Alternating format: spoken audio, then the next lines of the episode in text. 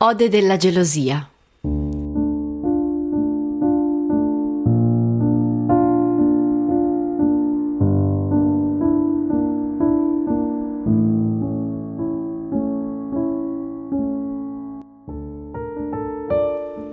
Seduta sul divano del salotto sfoglio una rivista ed ascolto distrattamente la cadenza ritmica del palleggio, interrotta da esclamazioni di soddisfazione o di disappunto. Non ho voglia di assistere alla partita. So già che Michele umilierà Gianluca e Massimiliano, giocatori mediocri. La casa è deserta in questo pomeriggio di aprile. La mia futura suocera si è assentata per il rito bisettimanale dello shopping, che celebra ogni martedì e giovedì in compagnia di due amiche, con cui percorre via Roma perlustrando le vetrine, individuando a colpo sicuro gli oggetti più esclusivi, come le magnifiche décolleté di Sergio Rossi e il raffinato carré di Hermès che sfoggiava ieri a pranzo. Godo avidamente ogni attimo di questa rara solitudine, sperando che duri il più a lungo possibile e che Michele conceda la rivincita ai suoi avversari. Sto bene così, in compagnia di me stessa. L'unica persona di cui avrei un disperato bisogno appartiene al passato. Esattamente un anno fa eravamo seduti sulla riva del fiume, parlavamo dell'eros platonico. È probabile che io l'abbia solo immaginato, anzi sognato. Ora che sono sveglia mi aggrappo a un mediocre armamentario, a metà tra epicureismo e stoicismo. Mi ripeto che è stato giusto così, che va tutto bene finché nulla viene a turbare la mia serenità interiore fatta di piccolissime cose quotidiane, mettere un passo dietro l'altro. Questo in fondo è la vita. Essere soddisfatti di quello che si ha, nessuno ha il diritto di pretendere la felicità, eccetera, eccetera. Ma non è vero, non sono neppure serena. Non mi sento più a mio agio in questa casa, a meno che, come adesso, io non sia completamente sola. Qualche sera fa, mentre attendevo il rientro di Michele, mi sono ritrovata tu per tu con l'ingegnere. La signora Elena era andata a dormire, tormentata da una delle sue frequenti emicranie. Lui taceva e beveva whisky seduto in poltrona, mentre io guardavo distrattamente la tv. Sentivo a tratti sulle mie gambe il peso dei suoi occhi azzurri. Dopo qualche minuto di imbarazzo mi sono alzata dicendo che dovevo tornare a casa. Kellerman mi ha accompagnato alla porta e all'improvviso, sulla soglia, ha cercato di baciarmi. Mi sono svincolata dalla sua presa con un guizzo felino, dicendogli: Ha voglia di scherzare, ingegnere. Sono tornata a casa di corsa con il cuore in gola. Mi era rimasto addosso il suo odore di whisky e dopo barba. Ho fatto la doccia, ma avevo il batticuore. Per tutta la notte ho ripensato alle parole di Emmanuel sul conto di suo padre. Ho misurato la distanza siderale tra il suo intuito istintivo e l'ottusa razionalità di suo fratello e questo mi ha fatta sentire ancora più in pericolo. Michele non saprà mai da chi è circondato. È una persona troppo onesta per supporre la disonestà negli altri, ma questo, ben lungi dall'essere un pregio, è un gravissimo limite. E quel che è peggio io non potrò mai parlargliene perché dovrei incominciare da me stessa.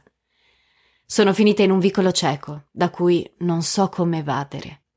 A tratti la prospettiva del nostro matrimonio assume per me i contorni di un incubo. Michele, nonostante la sua mancanza di intuito, deve aver avvertito il mio disagio e ha in programma di trasferirsi in una casa tutta per noi, che ha già individuato in strada a Cassano sulla collina di Pecetto. Una villetta moderna su un piano solo, circondata da un giardino non troppo grande. È bellissima, sento che lì potrei stare bene. Michele però è ancora indeciso sull'acquisto. Questa villetta, per quanto graziosa, non è certamente lo status symbol che i suoi si aspettano dal loro primogenito. Non ha nemmeno una piscina. Perciò sta considerando la possibilità di acquistare una casa molto più prestigiosa nella stessa zona, a costo di accollarsi un mutuo. Sto cercando di dissuaderlo. Faccio il tifo per quella villetta. Non me ne importa niente della piscina. Sono sicura che lì potremmo stare bene, lontano dai suoi. Ma il vero problema è Emmanuel. Quel ragazzo ha prodotto in me un guasto irreparabile. È soprattutto per non essere costretta a frequentarlo che vorrei andarmene da questa casa, ma nello stesso tempo conto i minuti che mi separano dal momento in cui potrò rivederlo. So perfettamente che non è più il ragazzo con cui passavo le giornate un anno fa, ma è tutto ciò che mi resta di lui. Ogni giorno aspetto impaziente il suo ritorno Solo quando sento i suoi passi sulla ghiaia del giardino ricomincio a respirare. La sua presenza mi fa male nella stessa misura in cui mi è indispensabile.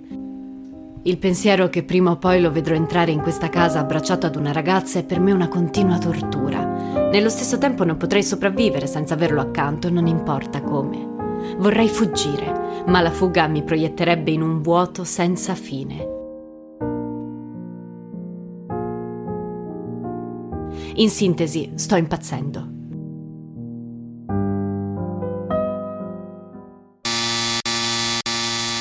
Improvvisamente la sirena d'allarme emette un suono assordante, le luci intermittenti iniziano a lampeggiare e sento che lui è qui. Il mio cuore batte all'impazzata. Entra in salotto con la sacca da ginnastica appesa alla spalla e richiude la porta con un piede, reggendo in una mano un libro e nell'altra un bicchiere. Distolgo lo sguardo, non riuscendo a dissimulare l'emozione. Lui è sempre stato bellissimo ai miei occhi, ma adesso la sua vista mi ferma il cuore in petto.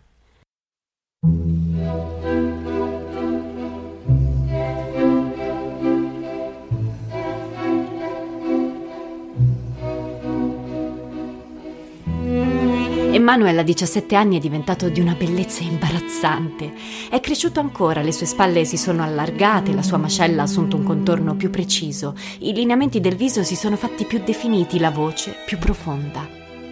Ha lasciato crescere i capelli fin sulle spalle e li divide in mezzo come una ragazza, lasciandoli ricadere in disordine. Non esibisce i suoi mezzi fisici, anzi pare indossarli con la stessa distratta noncuranza con cui porta i jeans strappati sulle ginocchia. Non tiene alta la sua bellissima testa, il suo sguardo rivolto a terra evita di incontrare quello degli altri. Questa scontrosa timidezza lo rende ancora più attraente. A tratti mi pare di impazzire di gelosia, ma fisso ostinatamente lo sguardo nel sole fino a che le creature della notte non si dileguano. Ho rinunciato a lui da sempre. Conosco il mito, la mortale che si macchia di hubris con un dio finisce incenerita. Emmanuel brucia anche da lontano, come certe splendide meduse. Di tutto questo lui è perfettamente inconsapevole. Mi fa un cenno di saluto. Ha il viso arrossato dal sole, i capelli raccolti in una coda di cavallo. Porta attorno al collo una collanina bianca e un cerchietto d'oro al lobo dell'orecchio sinistro. La sua guancia sta incominciando a scavarsi di una delicata ombra grigia. Lo sguardo dai toni polverosi è sottolineato da lievi occhiaie, come pennellate azzurrastre. Sento che qualcosa in lui sta cambiando. Mi prende un'immotivata irritazione. Non si saluta?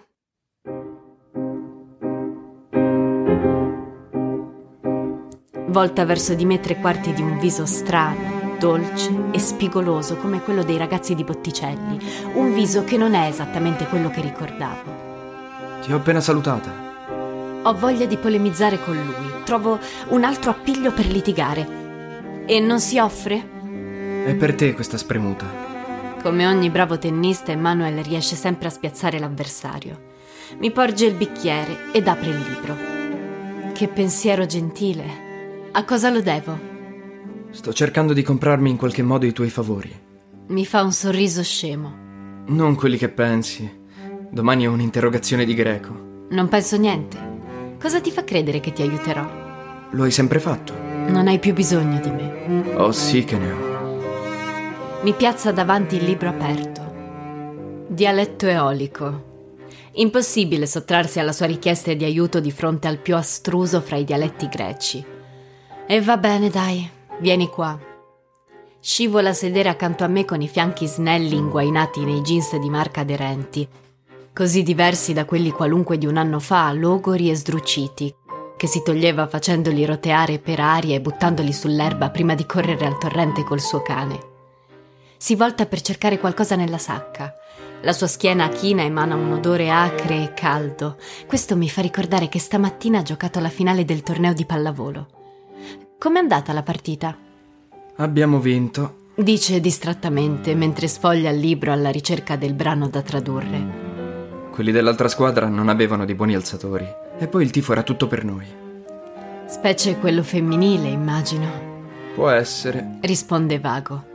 La palla rotola ignorata fuori campo. Avevo sperato che si trattasse di Alceo, ma prevedibilmente l'ode della gelosia di Saffo.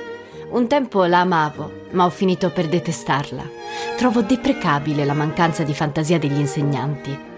Mi accingo alla spiegazione stando attenta a mantenerla su un piano tecnico. Quartine di tre endecasillabi più adonio finale, silosi, baritonesi, mutamenti fonetici, eccetera. Lui mi segue in silenzio prendendo appunti. Concludo, come sempre, con un'interrogazione. Prova a leggere in metrica. Attento a non confondere il ritmo con quello dell'endecasillabo faleccio, è un errore molto comune. Il dattilo è in terza sede, non in seconda. Esegue la richiesta con sorprendente disinvoltura. Bene, sei migliorato molto, vedo. Frequento qualche bravo studente. Mi fa piacere. Ora traduci pari agli dei, mi sembra. E mentre lui traduce la fin troppo celebre ode, una ciocca argentea sfuggita alla coda di cavallo sfiora il suo viso.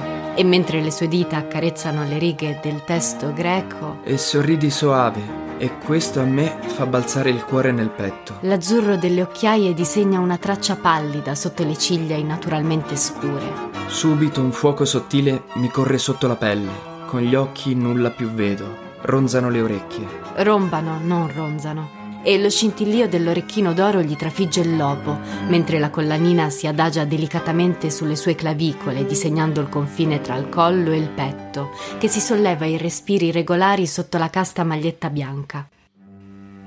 Il suo corpo fiorisce di vezzi femminei.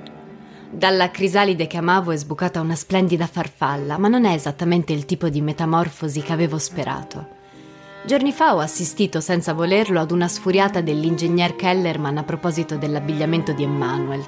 Troppo diverso da qualsiasi cosa si sia mai vista in quella casa. Lui l'ha ascoltata in silenzio ad occhi bassi, finché le recriminazioni paterne si sono trasferite su sua madre, che lo ha difeso come sempre.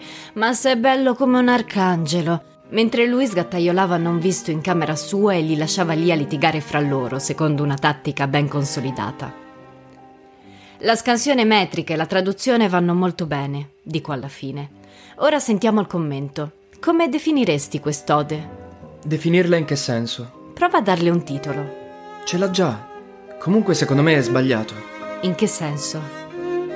Nel senso che la gelosia non c'entra niente. Sto per informarlo che la sua impressione è con ogni probabilità esatta quando il suo cellulare squilla.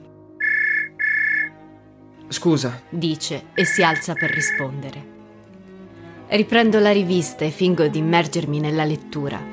Lui dice ciao e mi volta la schiena. Più che parlare sussurra. No, oggi non riesco. Parla con una spalla appoggiata al muro, si volta sorridendo. Domani forse. Va bene, sì. Ride per una battuta. Mi gira di nuovo la schiena e parla a voce bassa. Non sento più cosa dice.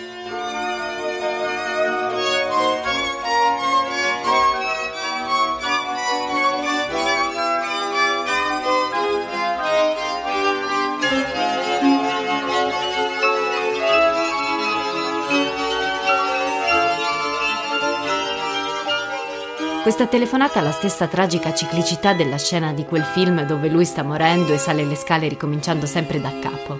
Dalla misura del mio star male comprendo quanto potrei star male se. Blocco sul nascere il mio pensiero. Il rimpianto di quei momenti folli e meravigliosi è atroce, la sola idea di ripeterli mi atterrisce.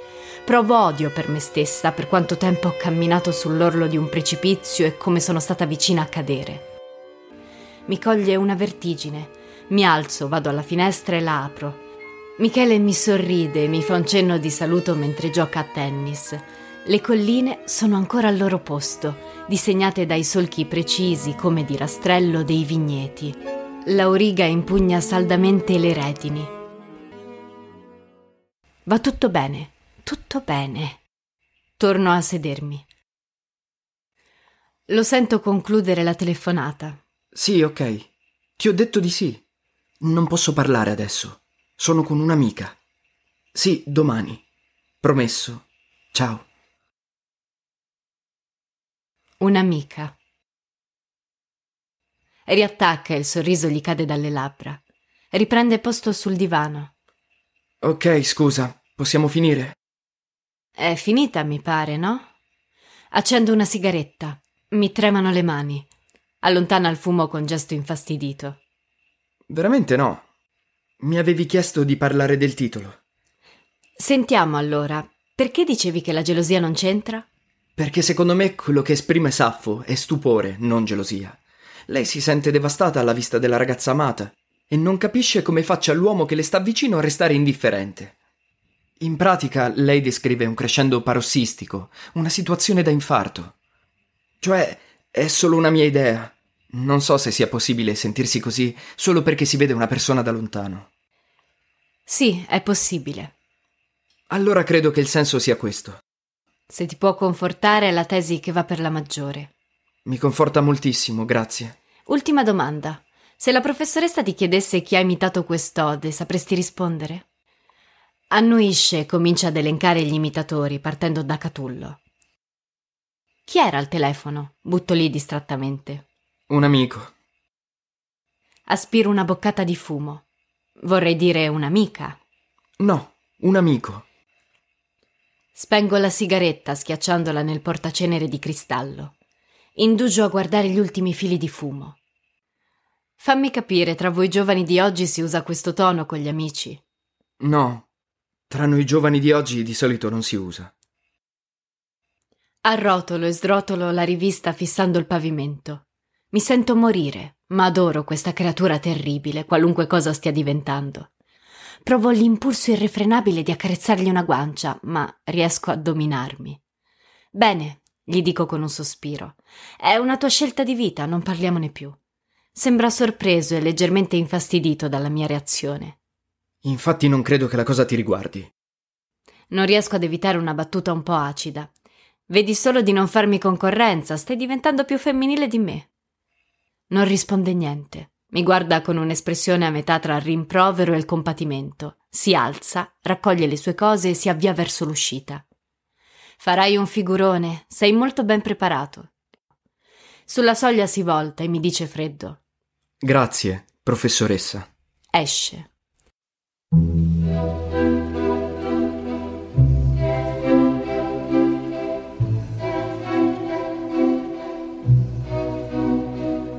Urlo dal campo. Qualcuno ha messo a segno un micidiale ace e ha vinto la partita.